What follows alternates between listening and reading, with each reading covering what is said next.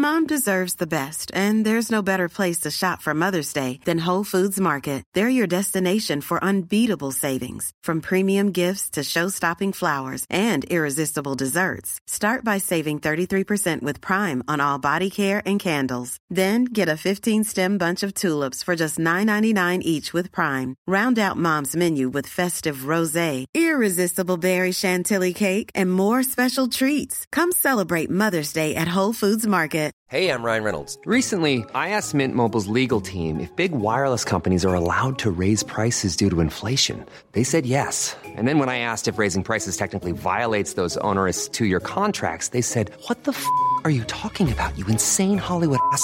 So to recap, we're cutting the price of Mint Unlimited from $30 a month to just $15 a month. Give it a try at mintmobile.com slash switch. $45 upfront for three months plus taxes and fees. Promo rate for new customers for limited time. Unlimited more than 40 gigabytes per month. Slows. Full terms at mintmobile.com. A Living History production. I'm Peter Hart, And I'm Gary Bain. and together we're Pete and Gary's Military History. Podcast.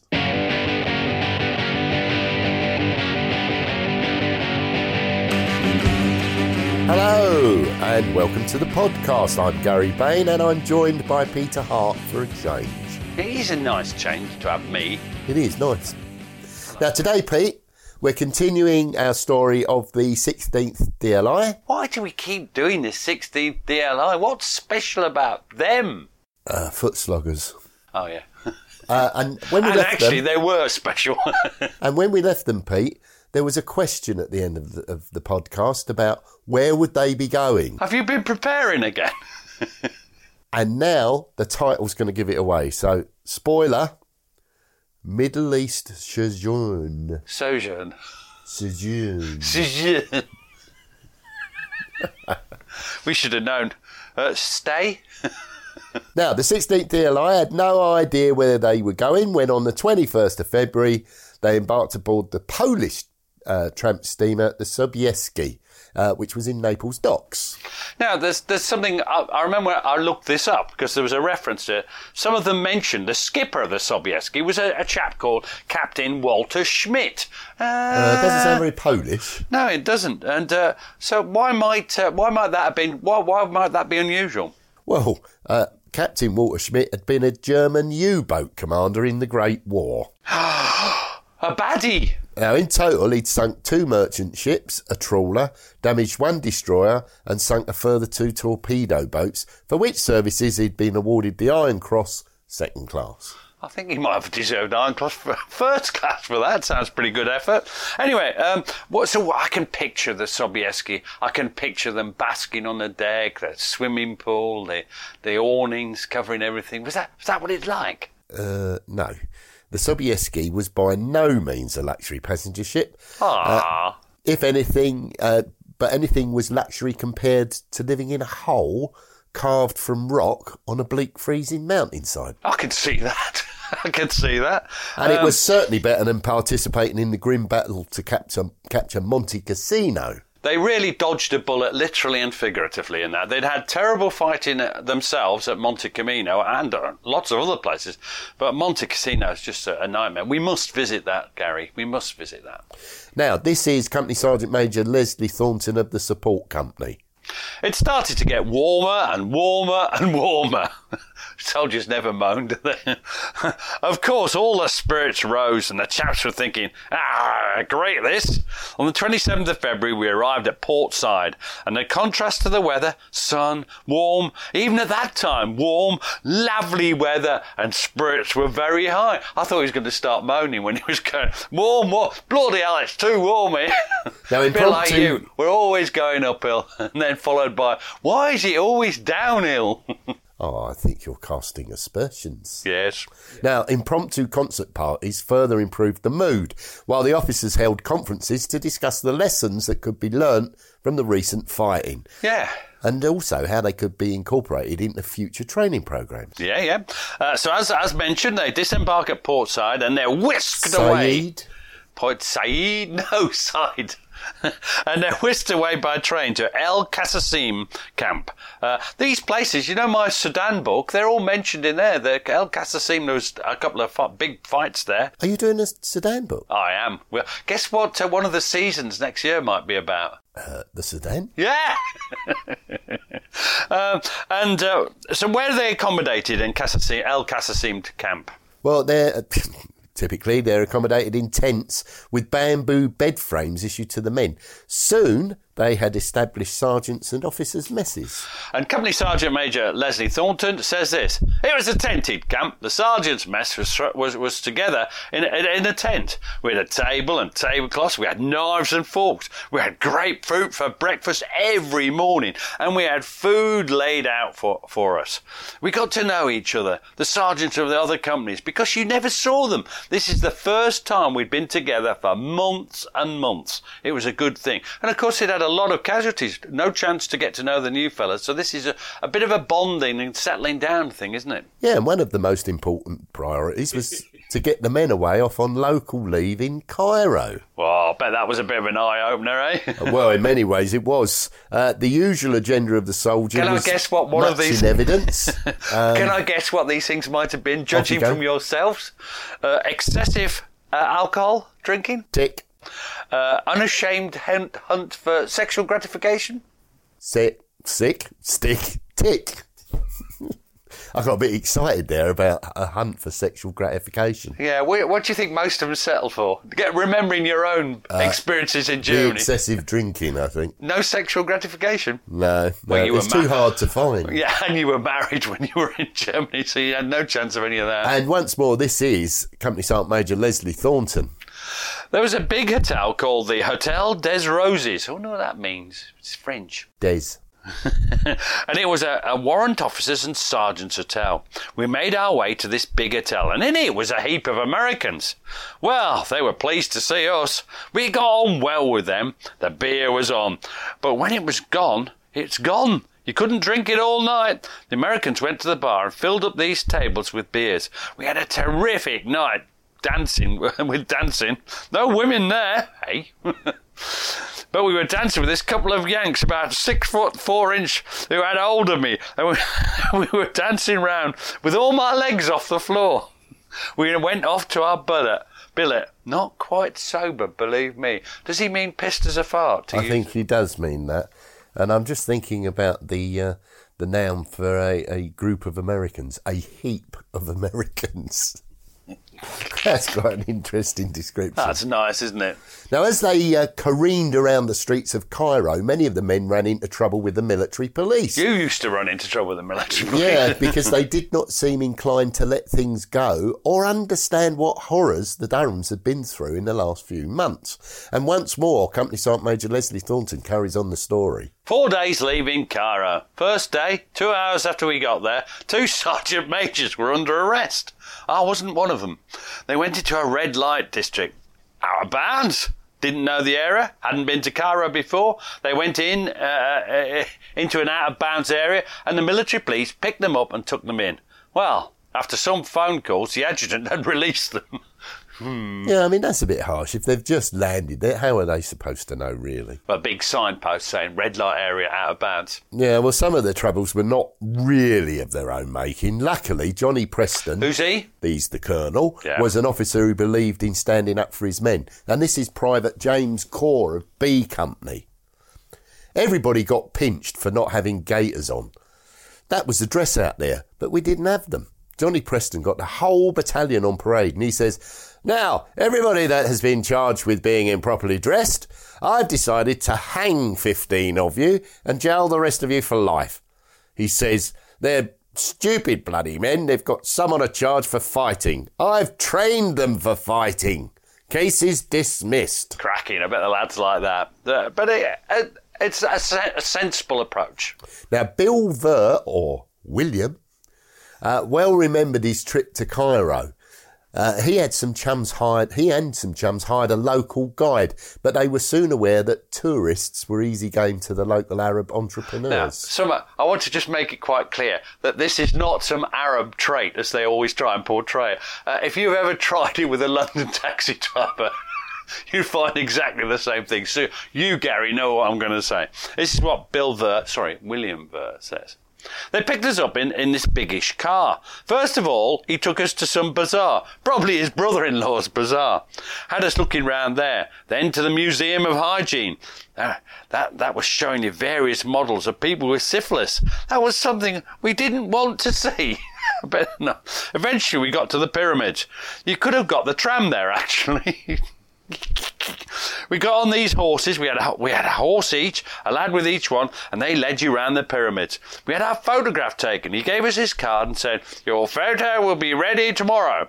You pick it up at Kazir El Nir Street, a shop there. Next day, we go to this shop. We came to a garrier, a horse and car. Asked him, could he tell us where this place was? Yes, jump in. He took us all round Cairo, finishing up back at the same place. It's just down there. So the, the chap who was telling them where to get their um, photographs Posh- for, he, posh he English. posh English, was he? A lot of Arabs speak posh English. All right. Now, Arthur Vizard, that's Major Arthur Vizard, also remembered the local Arab salesman upsetting the padre. Oh, padres are quite easy to upset. I wanted to be a padre. Yeah. What I'm did the, upset. what did the sergeant major say to you? He told me to fuck off back to bed. now, uh, this is Major Arthur Vizard of the headquarters company. In Egypt, there was a lot of pornographic literature circulating. Johnny Arab would come round and shout, Horny books! And the troops would buy these books. The parson used to get very upset about it, and I used to confiscate them when I came across them. I'll bet he did. But you couldn't do anything about it. There you were in the spring of 44, and the troops had been away since the December of 42. Better that, probably, than the brothels. Uh, they, they weren't used to being married, a lot of them then, were they? Because two year gaps, almost nothing to you, Gary. That's quite regular. Most of the battalion, How, how are the biscuits working? uh, brilliantly. Oh, brilliant. I'm putting on weight. Most of the battalion, That was what I meant and meant, and you know it. I'm trying to be a professional here. Oh, Pete. sorry. Most of the battalion managed to get through the Cairo experience unscathed, although VD rates may have risen in the aftermath, as they often did Yeah, of course they did. when, yeah. uh, when there was leave. Now, more welcome was the arrival of a new draft of officers, including Lieutenant Richard Hewlett. Now he was a great guy, uh, and i he's in one of the big stories in one of the later episodes. A terrible, terrible story. Uh, he- survives, but wow, what a story it is! He was born the son of a writer and concert party performer from Kensington. That's where the War Museum Museum is in 1919. After school, he'd worked in the motor trade before joining an accounts department for a firm in Stroud. Is it Stroud? Or Stroud. Stroud, yeah. Uh, after being called up with the Royal Army Service Corps, he'd risen to the rank of Staff Sergeant. Serving in Egypt since 1940. He then made what I might consider a severe mistake, but one that does him credit. What did he do? Well, he applied to join the infantry as he decided his life was too cushy and uh, was commissioned into the Oxfordshire and Buckinghamshire Light Infantry. Yeah, and the light infantry are pretty well treated all as one during the war, and uh, he's posted to join B Company, 16th DLI. Now, here he, he encounters a bit of a character. Who's that? Well, it's the acting company commander, Captain Jimmy Coots. And this is uh, what Lieutenant Richard Hewlett of 12 Platoon B Company says. Jimmy Coots often seemed to be very angry. He was angry with life. A good officer, very good for an infantryman, aggressive, hating the Germans, and hating anyone who was around to be hated, one felt. very good company. He had painted on his bivouac in black paint, base wallahs, hack 'em in the fork.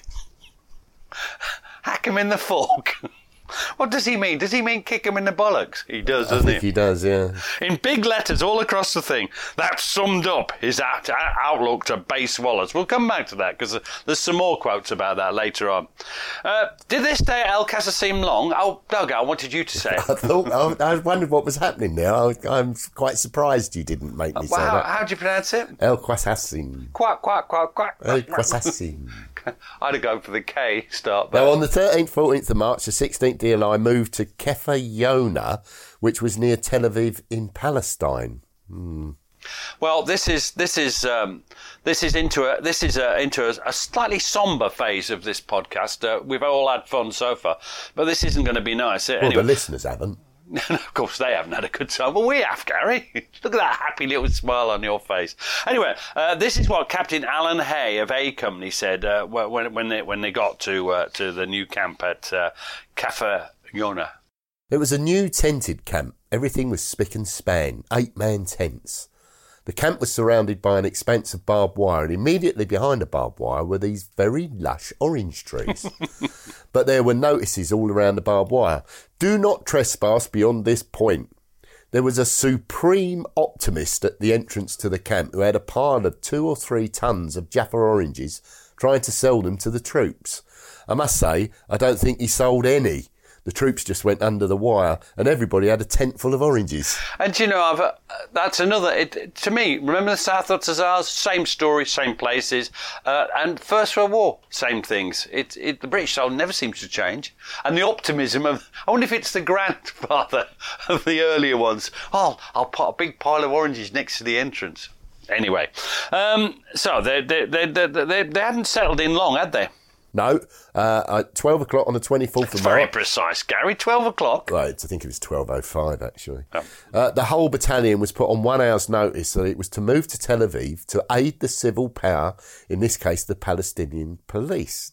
Palestine police, Palestine yeah. police, sorry. They're, they're um, mm, that's an interesting Yeah, thing. this is, this is this is odd. I I mean, clearly I knew about what happened after the war and the role that the uh, the British forces played, but I didn't realise it happened during the war. Well, it had been going on for ages. Uh, the, the, all through the 30s, there'd been uh, the Arab Revolt, uh, where where the British had been in to to to to, to uh, counter uh, insurgency amongst the Arabs, uh, and uh, in, in support of the Jewish community. But the, the, it had flipped, hadn't it? Yeah, there'd long been tension, as you allude to, between the Jewish and Arab communities. But the night before, there'd been a series of attacks attributed to Jewish settlers on British soldiers in uh, Haifa, Jerusalem, and Tel Aviv. Now, uh, so the, the times they are changing in, in Palestine. Uh, the, the, the British Army feels a response is needed, and the, uh, the 16th DLI, the companies have split up a dispatch to, to various uh, commandeered school billets in, in the major conurbations. Now, one of, one of those who goes is the recently promoted Captain Hay, we should, Alan Hay, we should have mentioned that. He was going to replace Major Pat Casey, commanding A Company, and he would become a major very soon. He recalled the situation as it seemed to him at the time. Now, we want to make it clear some of these quotes have got inappropriate language, but we're not going to change language used at the time, but we are going to warn you that some of it is occasionally inappropriate. And this is Captain Alan Hay. The Stern gang started to put posters on the trees, an arm with a clenched fist clutching a rifle, with words to the effect of, We will conquer Palestine. They were being plastered up during the night. Round about Tel Aviv, the kibbutz were grossly overmanned. This was the hidden army. These were fit men. They weren't growing things. You could see them. They were pretending to work. They were obviously building up something. We had to report this. Then there were attacks on the Palestine police. My company was moved into Tel Aviv proper, and we were billeted on a school. Our job was to send patrols round with the police. Now, tension builds up and builds up, and it was decided to enforce a general nighttime curfew between uh, 1700 and 0500. So that's that's a, a long nighttime. For, how many hours is that, Gary? Uh, 12. really impressed. And it was a very difficult undertaking, as Captain Alan Hay says. You have to imagine, Tel Aviv had this beautiful beach. It was very busy and normal people not at war, no signs of any war. To shut this down at five o'clock when everyone had to get off the streets, they'd had plenty of warning, so we used to go round with these patrols. In one particular area, there was a leader. He wore a distinctive shirt. He was unmistakable. They were on their balconies. He would get in the middle of the street waiting for the truck coming. He was a right rabble rouser. Now, we weren't allowed to go into any houses, so we devised a little scheme. We would send the truck round going slowly, attracting people's attention. It would get past this chap, and we came quietly behind with the jeep. But we didn't nab him. He got inside his house. We still went in and gave him a good what you call duffing up. Of course, there were complaints about it. That was an isolated incident. Now, we want to make it clear that, that the Jewish perception of such an incident would be, uh, and such behaviour would be very different. Uh, and we're, we're not commenting on wh- whether they should have followed him, and uh, probably they shouldn't. They'd been told not to, so they shouldn't. Um, but it this- was a hotbed of emotions. Yeah, and, and uh, well, and, and is to this day. Um, And at this point, we'll take a short break.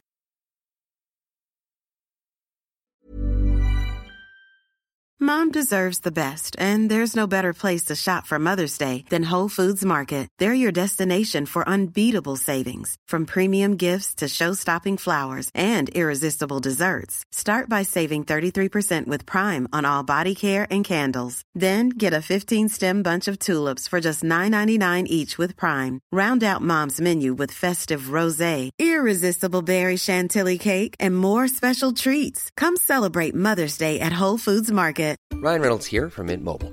With the price of just about everything going up during inflation, we thought we'd bring our prices down. So to help us, we brought in a reverse auctioneer, which is apparently a thing.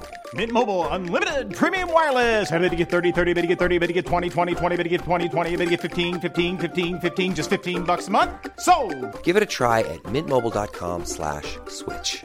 $45 upfront for three months plus taxes and fees. Promo for new customers for limited time. Unlimited more than 40 gigabytes per month. Slows. Full terms at mintmobile.com. Wow. Nice. Yeah. What you're hearing are the sounds of people everywhere putting on Bombas socks, underwear, and t-shirts made from absurdly soft materials that feel like plush clouds. Yeah, that plush. And the best part? For every item you purchase, Bombas donates another to someone facing homelessness. Bombas. Big comfort for everyone. Go to bombas.com slash ACAST and use code ACAST for 20% off your first purchase. That's bombas.com slash ACAST. Code ACAST. Millions of people have lost weight with personalized plans from Noom, like Evan, who can't stand salads and still lost 50 pounds. salads generally for most people are the easy button, right? For me, that wasn't an option. I never really was a salad guy. That's just not who I am. But Noom worked for me. Get your personalized plan today at Noom.com. Real Noom user compensated to provide their story. In four weeks, the typical Noom user can expect to lose one to two pounds per week. Individual results may vary.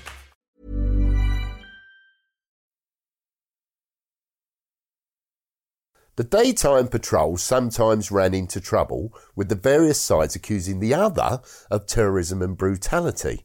And this is an, an old favourite of ours, Private Tom Lister of the Motor Transport Section Headquarters Company. We did patrols with pickaxe handles supporting the Palestine police.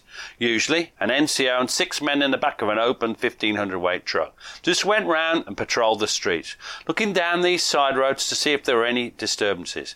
There had been a meeting of Orthodox Jews, the ones with the beards and hats, young and old, in this cinema on the corner not far from the school billets. These sods waited until at least half of them got out and were congregating in this small courtyard, and then drove past and threw a grenade or two in amongst them. Then they tried to blame us, but we had pickaxe handles. You can't blow anybody up with them. Now, I don't know who did that, whether it was Arabs or, or, or uh, a false flag thing, or I don't know who did it, and I don't think they knew. And, you know, but uh, there, there's more drama coming up for Alan Hay because uh, at 11 o'clock on 27th of March, they got a warning from the uh, district commissioner's office that. The, the, the, the, the, and the income tax office that the buildings should be evacuated. Why? Why should they be evacuated? Well, they were told that bombs had been planted and that they were due to go off very soon. So, what does Alan, Captain Alan Hay, A Company, say?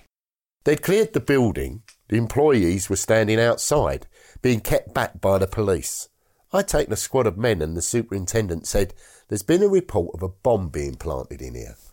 I said, Why this building? He said, Well, this is the government tax building. Let's go in. I had no option but to go in with him. Everything was just as the people had left it. There were cigarettes burning, and you could see that people had come out in a hurry. He went round kicking waste paper baskets, looking. There were a lot of rooms, and we went round. After a while, he said, I don't think there's anything here. Well, it wasn't what I'd call a thorough search, and I said, Do you want an organised search by one or two picked men of ours? No, no, it's just one of these scares. They're starting to do this to disrupt life. He didn't think there was a bomb. There might have been, and uh, that's uh, a very laissez-faire attitude, isn't it?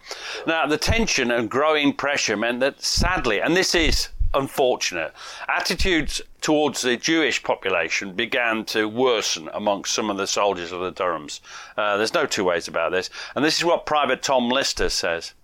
If you went round on your own, you were a mug because these Jewish youths used to be waiting. If they got half the chance, they used to beat you up. At first, until I knew better, I was more sympathetic towards the Jews. But after I saw their behaviour, uh, the, the behaviour of the various parties, I changed my mind and decided that the Arabs were getting a rough deal. And I want to point out again, this is flip-flopping throughout the last 20, well, from 19, the 30s through to the post-war period. Uh, the British attitude flip-flops between supporting one side and the other, doesn't it? Now, when the civil unrest finally died down on the 4th of April, the battalion moved back to the Kfar Yona camp, then on to Air Rama camp set in an olive grove close to the Gal- Galilean Hills, which provided good training opportunities. Yeah, um, this is. I mean, training's crucial, isn't it? And uh, there's battle training courses. Uh, uh, for for, sec- section and platoon commanders, uh, what they're brushing up their tactics, aren't they? Uh, their leadership skills. Um, uh, it, but it does something else, doesn't it? Well, it also allows the newly arrived officers to bed down into the unit. Uh, one such was Douglas Tiffin. Great name. The son of a dentist in Sunderland. Do they have dentists in Sunderland? They do. They don't.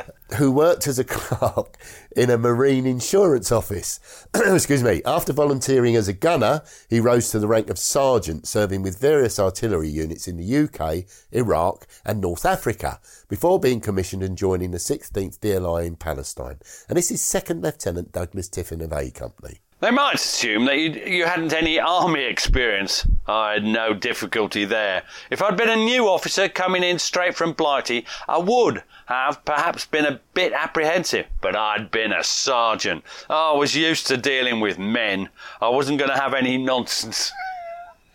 and uh, there you go, experience. It's a wonderful thing. So the training went on. Multiple courses, weapons firing on the Acre ranges, the temporary attachment of officers to the 70th Field Regiment Royal Artillery, anything and everything to get them tuned up and once again ready for war. Yeah, so on 11th of May, they, they go to a special training uh, area, uh, J Mezar camp in Syria. Uh, that's 15 miles due west of Damascus. Not 14 miles, Gary, 15 miles. Oh, perhaps we should put a map up. Bugger that. Now, here they began a series of tactical exercises. So, what, what form did they take? Well, the battalion would move out of the camp and take up positions as if on active services. Patrols would feel their way forward and clear gaps through a minefield. Yeah, and this expands in scope. This is a standard British pattern of, of exercise. So it goes almost from platoon, company, battalion, and then brigade, and even divisional exercises. The whole of the 46th Division are involved. Uh, there's something that's that, that thinking back to the 5T4 fights. You remember them? Never heard of them. Yeah, but do you remember they had trouble with infantry tank cooperation? Absolutely. So special attention was supposed to be paid to tank cooperation, uh, something that early after action reports had noted was lacking. Yeah, we remember when they were crossing the, the, the Tiano, there'd been problem with tank cooperation, and they, they have a go at it. And this is what Captain Alan Hay, A Company, says about this. We were to work with the tanks when we got back to Italy because there was going to be a major attack. The commander of the tank regiment would get with the CO. The CO would say, Right, this is our task. We're going to attack this objective. What we propose to do is this. We don't know much about the enemy. How best can you support us? We chatted over it and did one or two little exercises together. They used to work out purely on the topo- topography of the thing. It was no use putting tanks in minor lanes. They had to be in the open. Street fighting wasn't very good for tanks.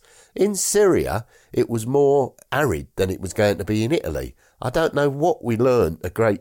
Uh, I don't know that we learnt a great deal, but we worked together. We got to know the chaps, how they worked, how they liked to do things. That's mm. a good point. It is very different. Yeah, and you, but you do. I mean, just those personal contacts. I mean, you know, instead of contacting an unknown officer, you can contact an officer you you've met and yeah. you've worked with, even if it's only on a, a bit of a failed tactical exercise, because they weren't great. The uh, Uh, now, uh, so so what happens next? Well, they, they, they move back to Kfar Yona, but uh, carry on training, more, more training. Then guess what they do after more training? More training, and then more training, and then more training. And then they begin the long journey back to El Qasim camp, which they get back to on the 18th of June. Oh, you've wanted to say it again. Oh, for God's sake. Now, there was a real dichotomy Very good. between frontline units who thought they were at the sharp end and the people who had jobs, often important jobs, that kept them behind the line and far away from the fighting. Now, this is a this is a constant thing. You get people not understanding the pyramid of you know. There's only so many at the front, and everybody behind them is working to keep those people equipped with food, ammunition, everything. Logistics, as our dear friend Rob Thompson used to say. Yeah, it's crucial. Uh, so, uh, but but but, does everybody understand that? No, and this is Company Sergeant Major Leslie Thornton, once more of Support Company. We weren't received very well by the people there. The lads called them base wallahs. There were quite a few scuffles went on. The lads were let loose. There was a bar there, and, and there was beer there. So even in the sergeant's mess, there were quite a few arguments and scuffles with these chaps who thought that we shouldn't be there, i.e., the base wallahs. Uh, do you think the officers calmed the situation down, brought a, an air of calm and sophisticated just acceptance? No, because they were pursuing their own somewhat rowdy pursuits. And this is Lieutenant Richard Hewlett of 12 Platoon. We weren't very popular, the Durham Light Infantry, at the Kassassin Officers Club. It was mainly caused through drinking a drink which we christened Culloden Field. This consisted of every drink of that row of bottles, the top rank, all in a pint glass. The base was a tomato juice, and everything else went into it. It was a lethal concoction. We had everybody, including the padres, drinking it. This drink created games of rugger in the mess with cushions and things like that. Finally, we were banned for very unruly behaviour. They probably had good, cushy jobs and, and were there for the duration of the war. They didn't really understand that for infantry officers, things were a bit different. Yeah, well, um, as ever, both sides, they're behaving badly, and they are behaving badly, but there's reasons why they behave badly. It's, uh, yeah, Now, on the 24th of June, they had a piece of really bad news as they found their popular colonel had been promoted away to become a senior staff officer with the headquarters of 78th Division. And this is Captain Alan Hay of A Company. Colonel Johnny Preston said goodbye to us. He was a great colonel. We all got on well. He brought out soldier in us that we obviously didn't have. He was great. When he gave his orders, it wasn't in a profound military sense. He chatted to you. I know he was the same with other company commanders. When you had a particular job to do, he would say, Don't be suicidal, do what you can. You've got a few more battles to fight. Don't make this one your last one. He was encouraging in that way. He was very humane. He understood no good dashing in to lose more troops than you need be. Now, who replaced him? Well, uh, uh, Major Dennis Wood, he was a second in command. He was promoted to Lieutenant Colonel, and from now on is Colonel Dennis Worrell of the 16th DLI. Uh, where's he come from? Well, he joined the 16th DLI in North Africa and won his MC for his courage in getting supplies through in the Corpo di Cava operation. Funnily enough, we missed out on them. That's in the advance to Naples. Uh, We had to cut something. It's not, yeah. Now, he rather divided opinion amongst his officers and men. Some admired him, recognised his personal courage and leadership qualities. Others were sceptical and felt he couldn't see the difference between courage and foolishness. Yeah, there's no doubt that the, the perce- common perception was that tactically he was not as adept as Johnny Preston. Uh, but he was competent, and we'll come to some of the illustrations of what. Feelings run high sometimes in infantry, don't they? Because they're right at the sharp end, and they do get a bit angsty at times. Um, anyway, um, so new leader on 28th of June 1944. The uh, the men of the 16th DLI they set sail aboard the Sobieski again, and, and where they're going? Where? Where? Back to Italy. Well, they knew that. And uh, what does Captain Alan Hay say? We were expecting it, and it was quite a relief, really, to find that we were going back to Italy rather than go and face the second front with new dimensions. New commanders, new chiefs, new everything. In soldiering, you get a comfortable feeling about something. It's not always pleasant, but you know the people about you. You know your commanders. You get to know the German habits, what to expect. We knew Italy, and it wasn't bad fighting. If you're going to have to fight, you might as well go in knowing something about what to expect. Yeah, but I'm going to have to say this. Little did they know exactly what lay ahead of them, because what, what, what happens next is a series of the worst battles in the DLI history. And if you want to know more, if you can't wait, listeners, then what should you, what should they do, Gary? What should they do while they wait for our next podcast? Uh, they should buy and read Foot Sloggers by some chap called Peter Hart. He's lovely, that bloke. Yeah. Yeah. Cheers, Gary. Cheers, Pete.